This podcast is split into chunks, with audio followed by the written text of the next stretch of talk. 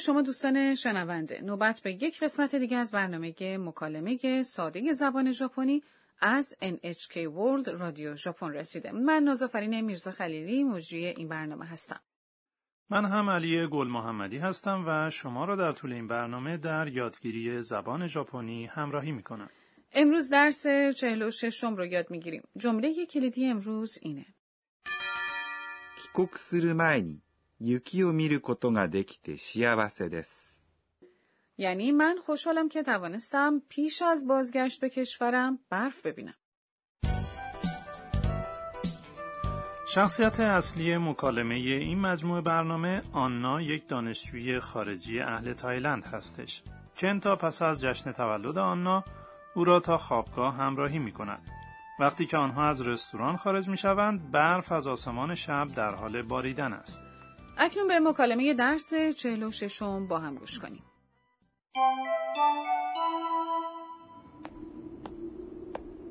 もしかして雪これは粉雪粉のようにサラサラしているでしょ帰国する前に雪を見ることができて幸せです اکنون بذارید درباره این مکالمه توضیح بدم. آنا اهل تایلنده. پس این نخستین باره که برف میبینه. もしかして、雪 یعنی نکنه که برف میاد. もしかして、 یعنی شاید نکنه. 雪 یعنی برف. این سوالیه که با تغییر لحن در انتهای جمله پرسیده میشه. کنتا پاسخ میده これは粉雪。 یعنی این برف خشکه. これ یعنی این. は حرف اضافه نشانگر موضوعه. 粉雪。 یعنی برف خشک و پودری. 粉のようにサラサラしているでしょ یعنی اون سبک، خشک و نرم مانند پودر اینطور نیست؟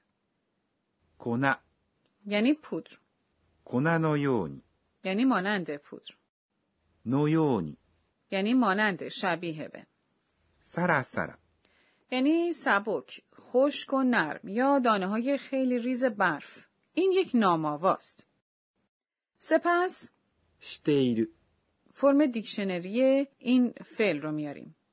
しています。 یعنی بودن در وضعیتی. اگر با یک ناماوا از شیتیماس استفاده کنید دارید میگید که چیزی درست در وضعیتی که توسط این نام آوا توصیف میشه. でしょ یعنی اینطور نیست؟ این فرم غیر رسمی و کوتاه شده این عبارته.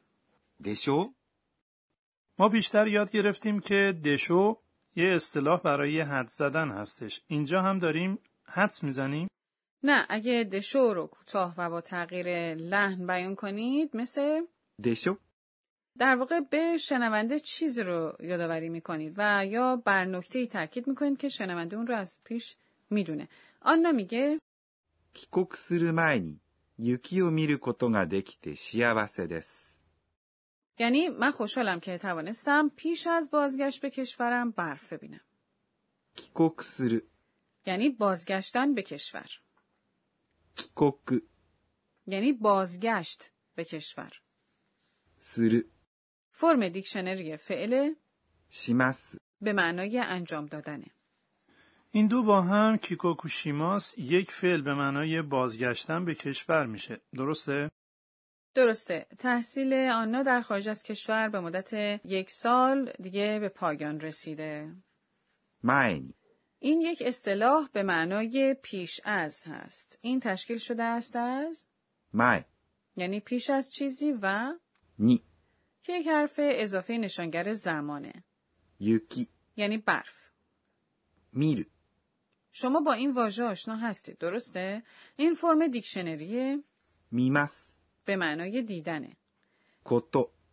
عمل انجام دادن چیزیه اگر فرم دیکشنری یک فعل با کتو ترکیب بشه تبدیل به اسم میشه پس 見ること、 یعنی عمل دیدن できて、 فرم ت فعل できます、 به معنای میتوان انجام داد قادر به انجام دادن کاری بودنه اینجا فرم ت برای اشاره به علت چیزی استفاده میشه که با جمله پس از اون بیان میشه 幸せ、 یعنی شاد خوشحالی به نظر میرسه که آنا خوشحال بود که تونسته با کنتا برف ببینه. بله خب بار دیگه مکالمه درس 46 رو با هم گوش میکنیم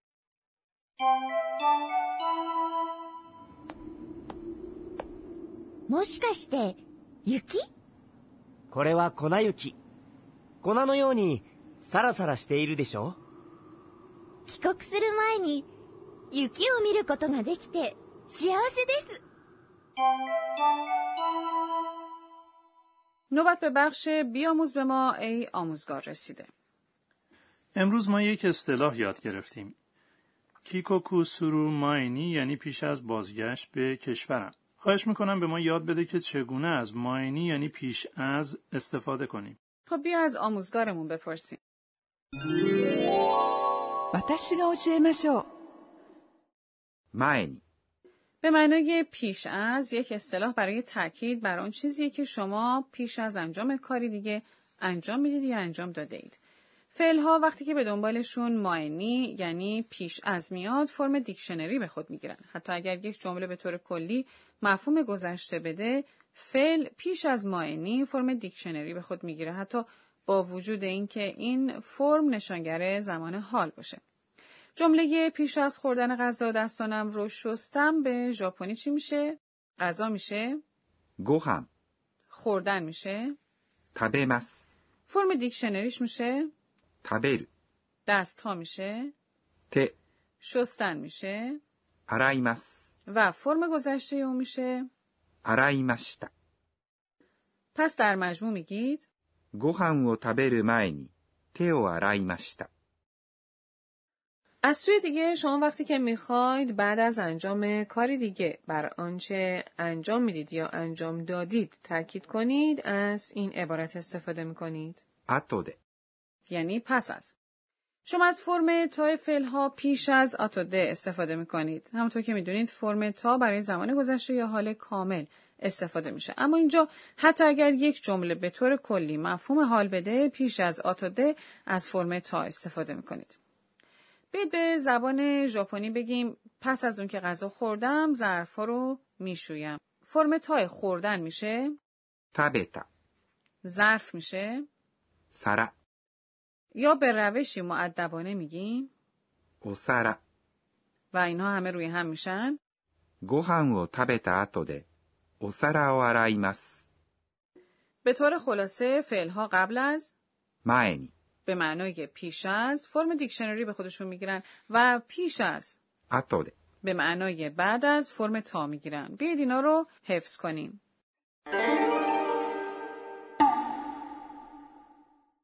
اکنون به بخش نام آواها رسیدیم امروز نام آواهای مربوط به برف رو یاد میگیریم チラチラ。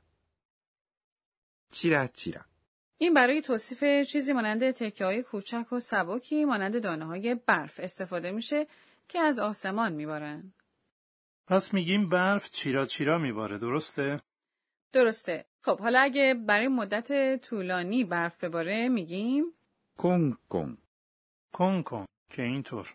این شبیه نامآوای مربوط به سرفه کردن هستش. جالبه.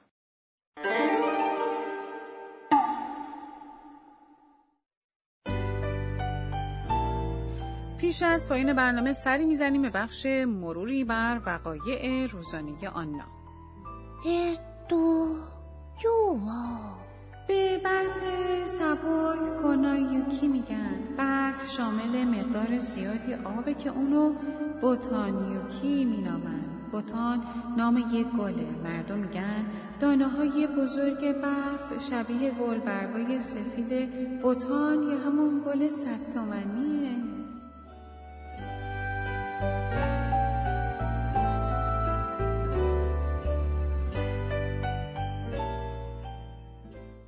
خب آیا از درس چهل و ششم لذت بردید؟